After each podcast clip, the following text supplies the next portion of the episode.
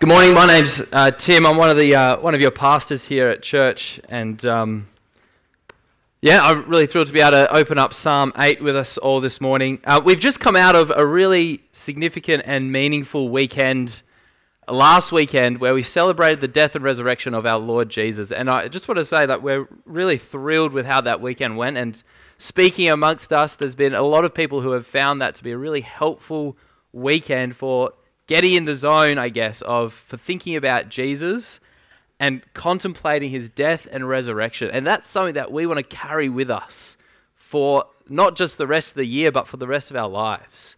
Lives centered on the death and resurrection of Jesus. And it also marked the end of our series. Going through Matthew's gospel came to an end last weekend, and it was a real joy and uh, challenge working through Matthew's gospel as we see, as we saw God presenting to us his son, his chosen king, his king who saves. For two weeks, we're going to spend some time in the Psalms. Now, you might think they're just really convenient sermons to do between two different series because you can do standalone sermons in them. But I want to push against that actually and say, actually, no, we're doing this because we constantly need to be reminded of our privilege in prayer. We need constant reminders that we can come to our God and bring all of our prayers and concerns to Him. And there's a whole different, a whole range of prayers that we can bring to our Father, and we have an access to our God. It's not the access that you have to your bank account, where if you have the right passcode, you, you get access. No, it's the kind of access of a small child, a small child who has access to their father. So people tell the story of a child who went and played in the edges or the hem of a king's robe and plays around in it and, and can any time interrupt his father who sits on the throne, who is a king. And, and although a king has this responsibility to be ruling a whole kingdom, this little child can say, Dad. And the dad turns straight away to his child. And that's the kind of access that we have to our God. And so we want to be spending time in the Psalms frequently because they remind us that we can bring anything to God in prayer. The, the prayer and the psalm that we're looking at today is Psalm 8, and it's a psalm of praise. It's, it's a joyful, it's a delight to spend time in this praise, uh, in this prayer. So I'm going to read it, and I'm going to pray, and then we're going to spend a bit of time in it. So let's read Psalm 8 together. O Lord, our Lord, how majestic is your name in all the earth. You have set your glory above the heavens. Out of the mouth of babies and infants, you have established strength because of your foes, to still the enemy and the avenger. When I look at your heavens, the work of your fingers, the moon and the stars which you have set in place, what is man that you are mindful of him, and the Son of Man that you care for him? Yet you have made him a little lower than the heavenly beings and crowned him with glory and honor. You have given him dominion over the works of your hands. You have put all things under his feet all sheep and oxen, and also the beasts of the field, the birds of the heavens, and the fish of the sea, whatever passes along the paths of the seas. O Lord, our Lord, how majestic is your name in all the earth. Let's pray. Our Father, we ask that you would give us everything we need to hear what it is that you have to say to us this morning to receive it with faith and with hope and with joy. Father, we pray by the power of your Spirit, you would cause us to delight in what you have given us in your Son, Jesus. Cause us to delight and set aflame the affections of our heart for you. And Father, help us to give ourselves to you in all of life. Help us to do this this morning, we ask. In Jesus' name. Amen. Sherlock Holmes and Dr. Watson are going camping. They pitch their tent under the stars and they go to sleep. And in the middle of the night, Holmes wakes up Watson. Watson, look up at the stars. Tell me what you deduce. And Watson says, I see millions and millions of stars, and even if a few of those have planets. it's quite likely there are some like Earth. And if there are a few planets like Earth out there, there, there might also be life. And Holmes turns to Watson and says, Watson, you idiot! Someone's stolen our tent. What's supposed to happen when we look up at the stars? The universe is so vast, it's so out of our reach. And it's the kind of thing that as we contemplate the universe, it actually has an impact on us. We feel something.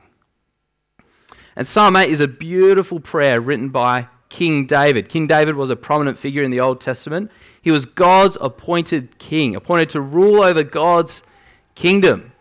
And David writes Psalm 8, bringing two things together.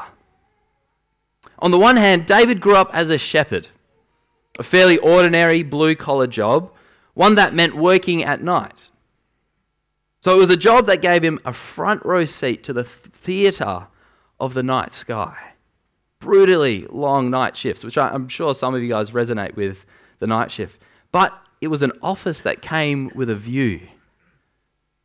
So, on the one hand, he's a shepherd, but on, on the other hand, David grew up as a Hebrew, a young Hebrew boy, one of the people of God, an Israelite. And so he would have grown up knowing the Hebrew scriptures thoroughly, particularly the first five books of the Old Testament, known as the Pentateuch. He, he probably would have memorized those as part of his upbringing.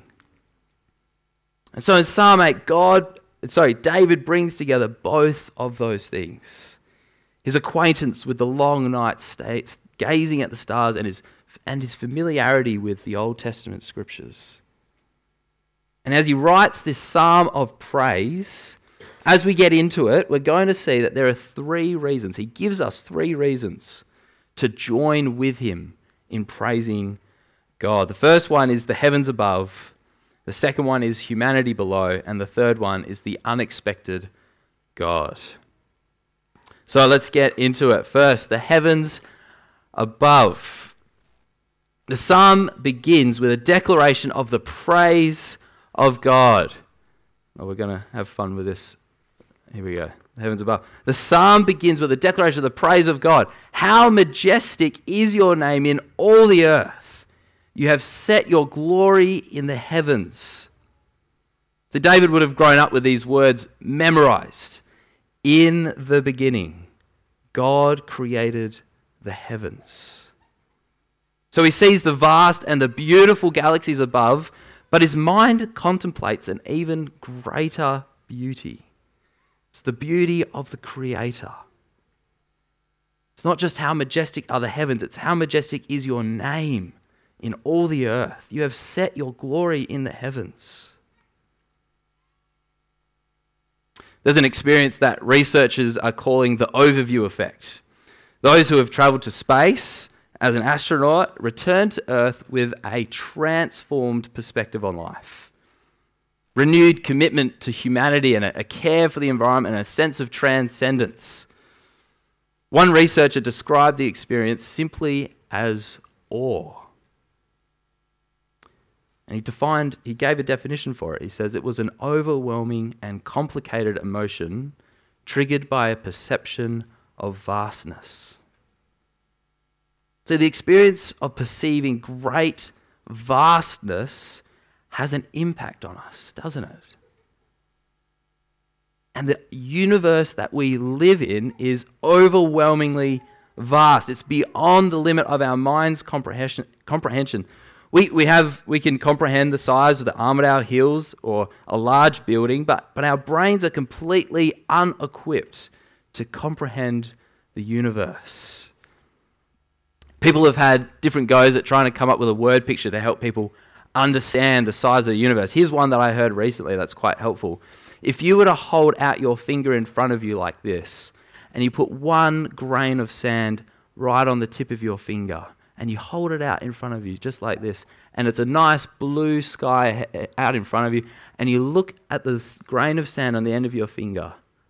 And if you consider the patch of sky that that grain of sand is covering, just that little bit of sky that, that's covered by the sand, there are 10,000 galaxies that exist just in that area of the sky. And if you multiply that out across the vast sky, we are talking about galaxies and universes and stars and planets and suns that are way beyond our comprehension.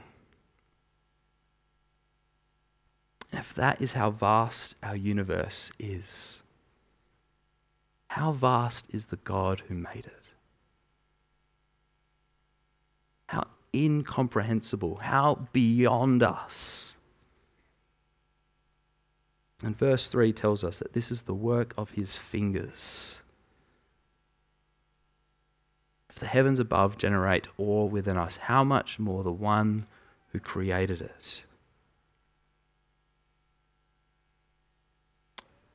If, if, if you're a Christian here and uh, you've given your life to following the Lord, isn't this God worthy of your praise?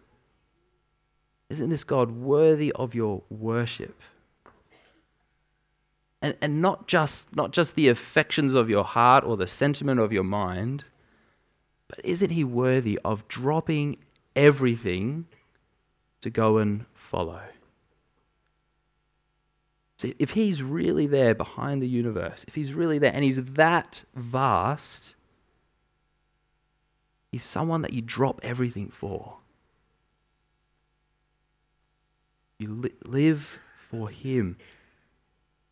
And it's not purely obligation either. When, when you consider who this God is, his vastness, the, the universe he's created, it's our great joy and our great delight to give up everything to follow him.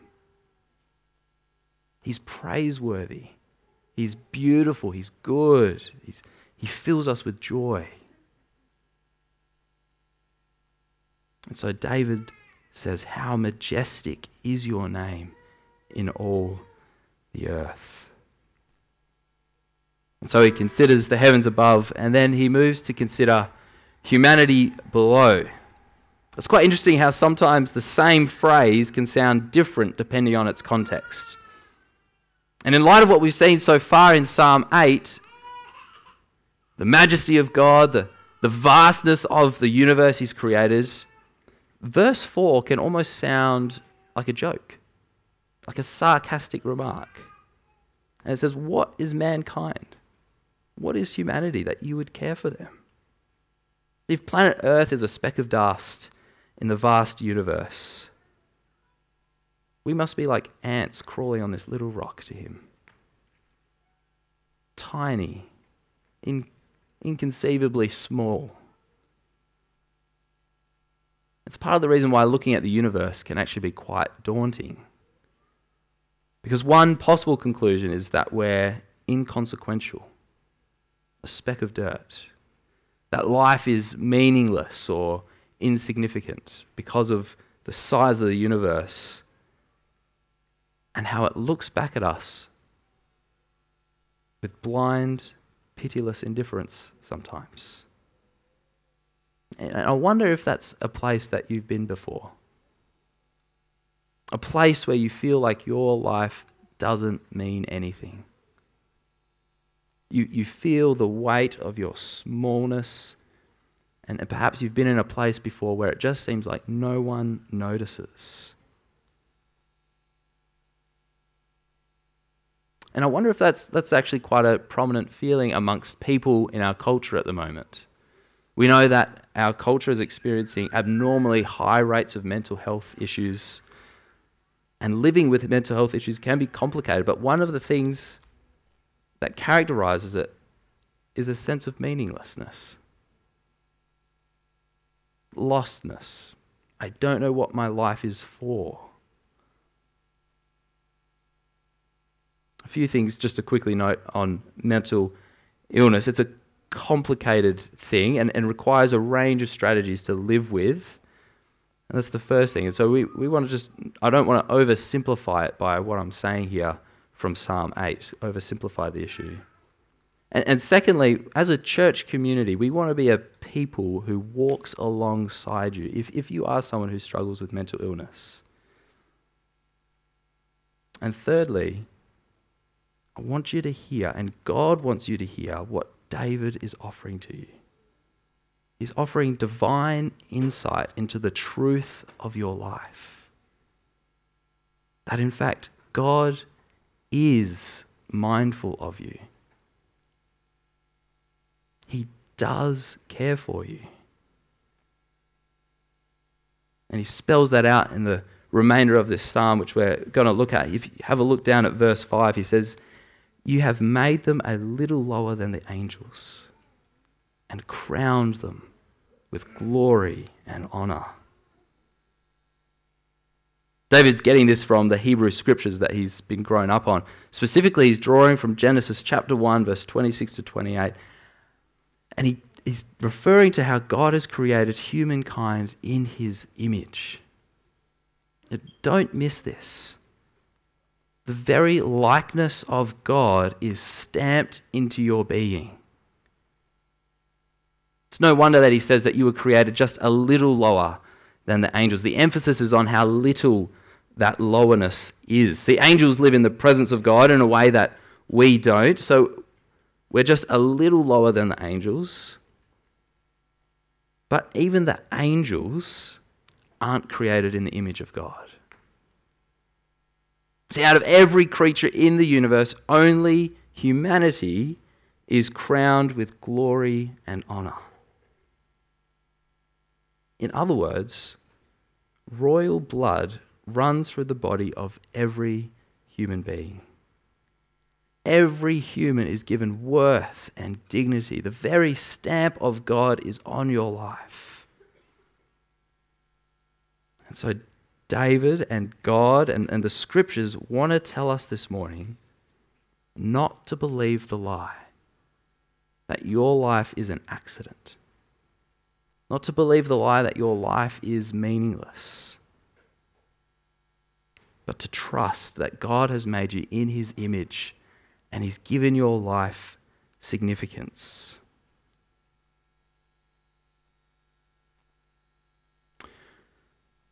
He's created us, in a sense, royal. And like all royalty, we're given a kingdom to rule.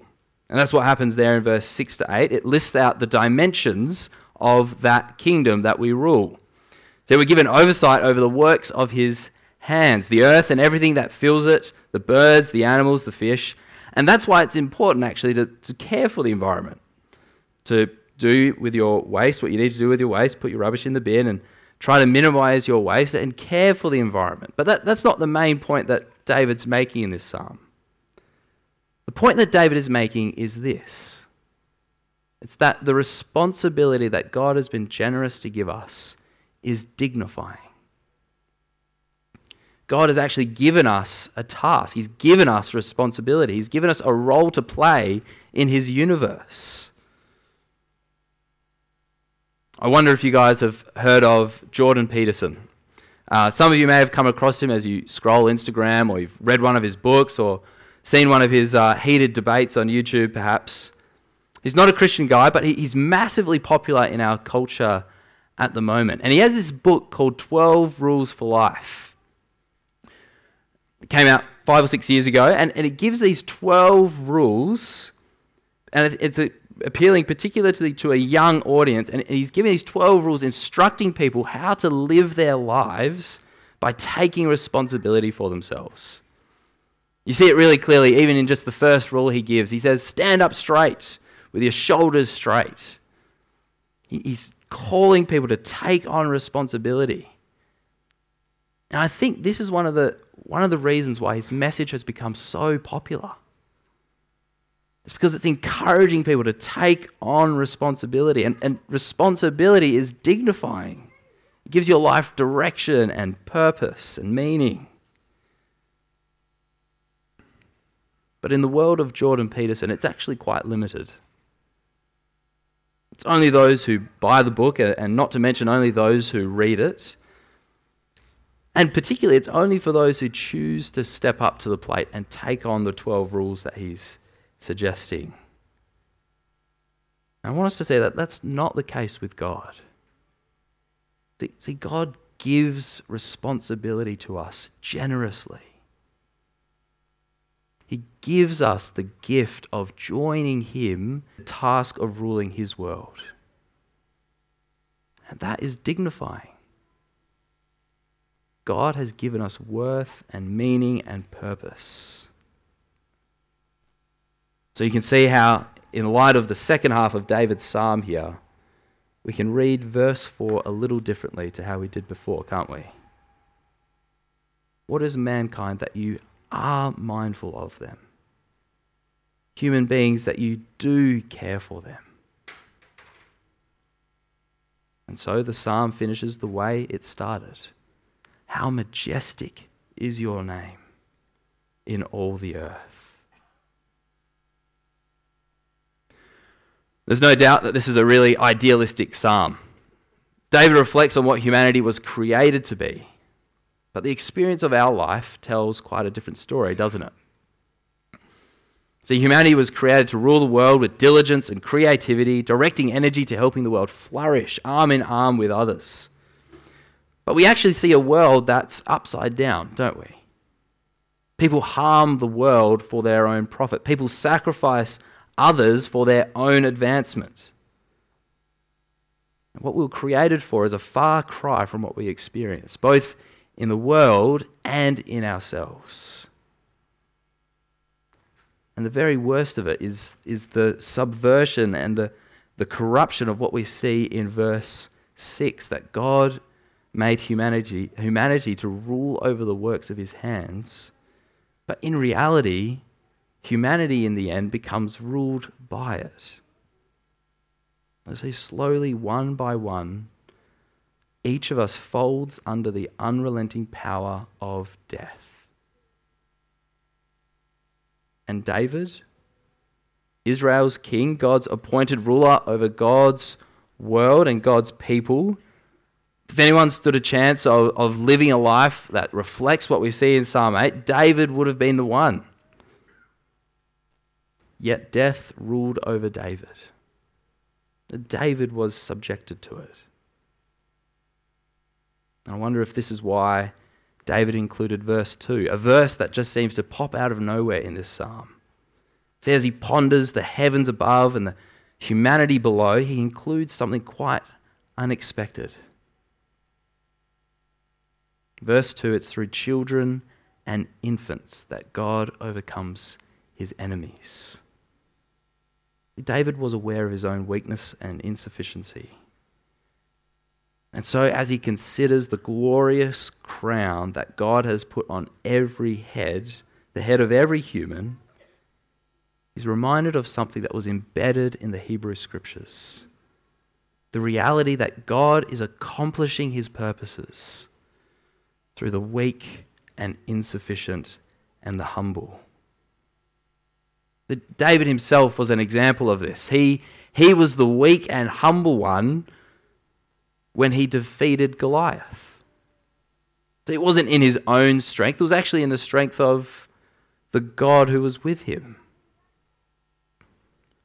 And so, in the same way, I wonder if David feels like an infant as he considers the coronation of humanity, like a two year old given the task of managing a household. C.S. Lewis said this as he reflected on the coronation of Queen Elizabeth many years ago. One has missed the whole point unless one feels that we have all been crowned, and that coronation is somehow, if splendid, a tragic splendor.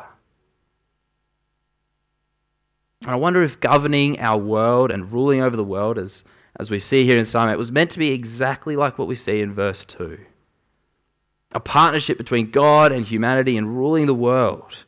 God working through humanity to rule and care for his world. Because to do it on our own, in our own strength, would be, as C.S. Lewis puts it, a tragic splendor, a glorious privilege, but tragic as we, we consider the weight of what God has called us to do.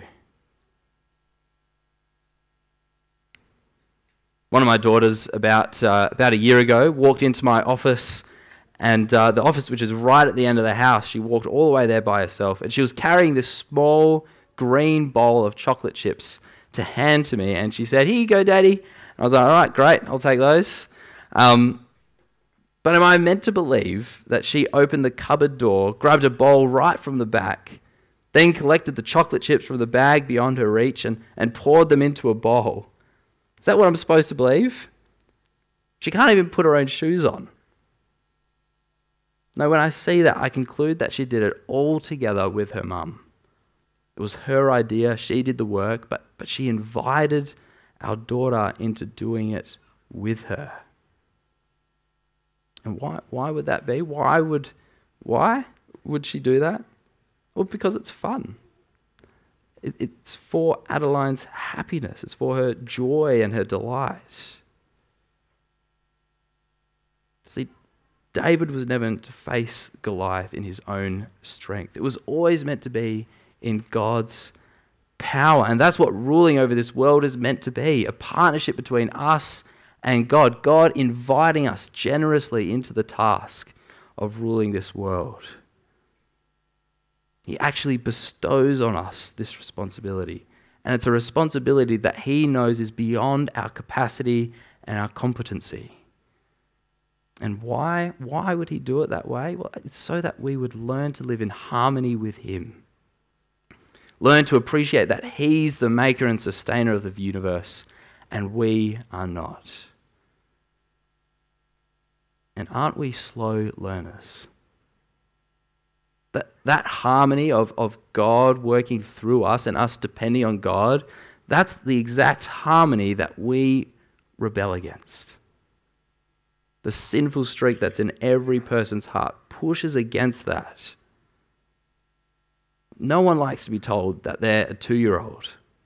No one in loves bracing their weakness and their limits of their capacity. No one likes being told that they're an infant. And it's a strong impulse in our hearts. It's set in my own heart, the wickedness that seeks to push God to the sidelines of the Tim project. And we, we see the worst of it in what we contemplated last weekend, Easter weekend.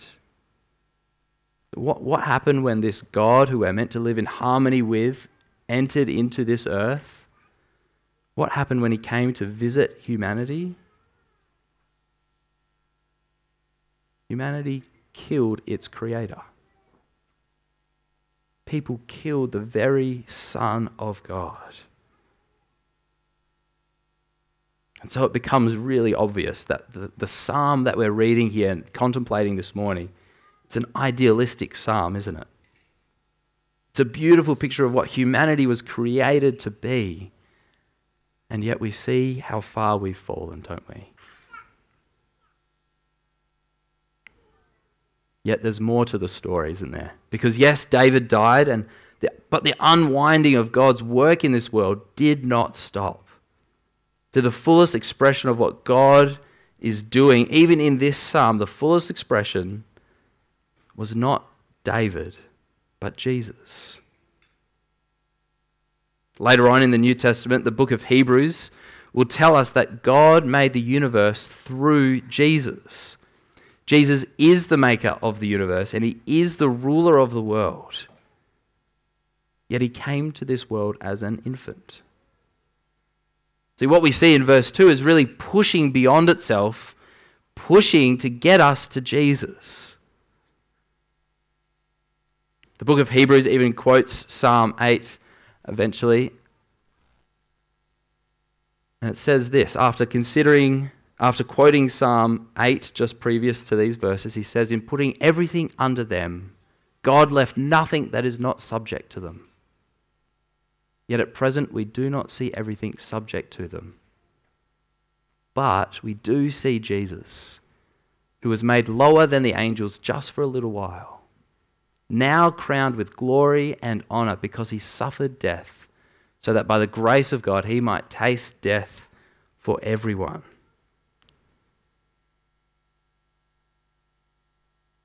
Again, God is doing for humanity what humanity could never do for itself. Jesus gives the coronation of humanity perfectly. He lives it out in his whole life, living in perfect harmony with God, in submission to Him and he defeated death. The enemy that never seems to lose. It swallows up our loved ones without discrimination, But Jesus wins. Even death ends up subjected under his feet.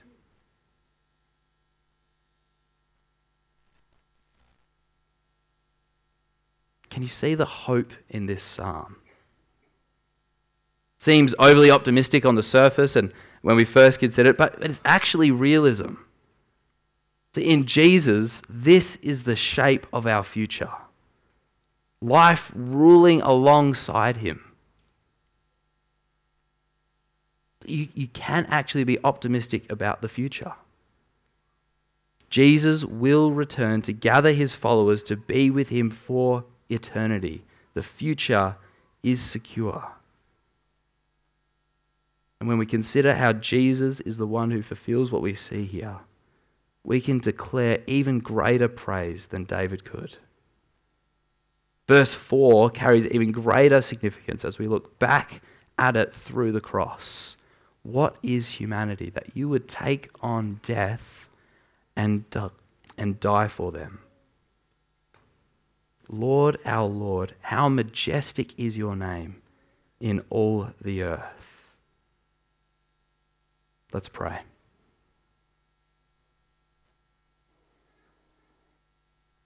Father, the heavens are your handiwork, and the stars the work of your fingers. The universe is beyond our comprehending, but God, that pushes us beyond to see that actually you are the praiseworthy, glorious, majestic one. And God, you sent your Son to taste death for us, to do for us what we could never do for ourselves. And so we join with David in praying, Lord, our Lord, how majestic is your name in all the earth.